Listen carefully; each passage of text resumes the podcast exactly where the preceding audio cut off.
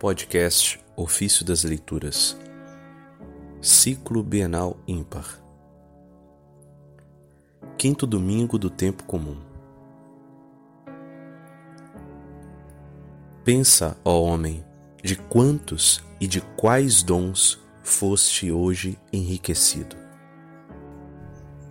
Das Homilias sobre a primeira carta aos Coríntios, de São João Crisóstomo, Bispo. Em todo o primeiro dia da semana, cada um coloque à parte o que conseguiu economizar, para que não se façam as coletas somente quando eu chegar. Isso está em 1ª Carta de Coríntios, capítulo 16, versículo 2. Quando Paulo diz o primeiro dia da semana, quer dizer o domingo. E por que destina tal dia às ofertas? Por que não a segunda, terça ou mesmo o sábado?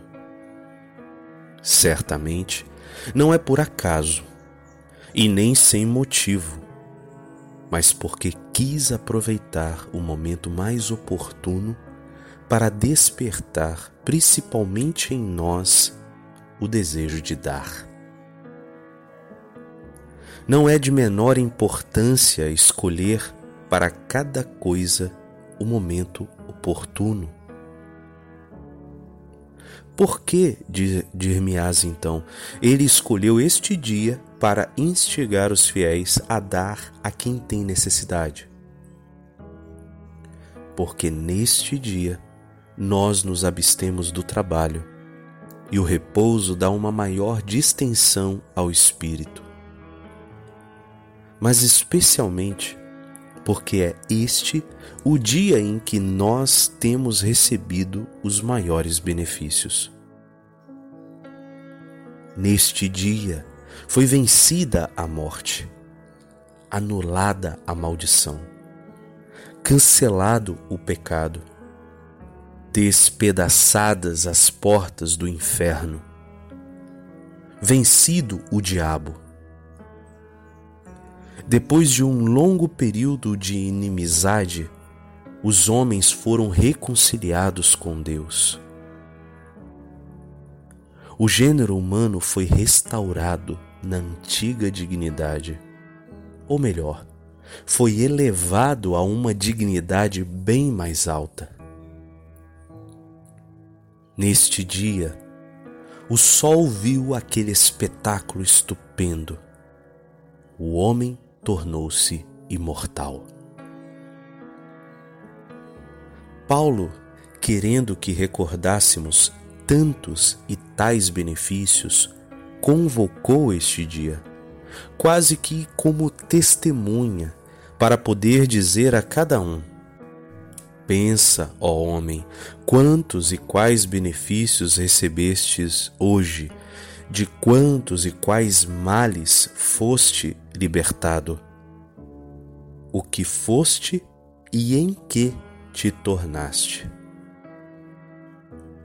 Se somos habituados a festejar o dia em que nascemos, e se muitos servos comemoram solenemente o dia em que lhes foi concedida a liberdade, alguns com banquetes, outros com grandes ofertas generosas, tanto mais nós devemos santificar esse dia, que não é exagerado chamar de dia natalício de todo o gênero humano.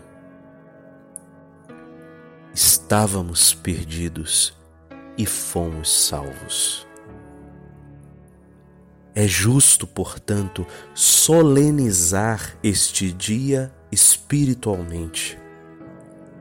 Não com jantares, vinho e embriaguez, mas reservando parte dos nossos bens materiais aos irmãos mais pobres.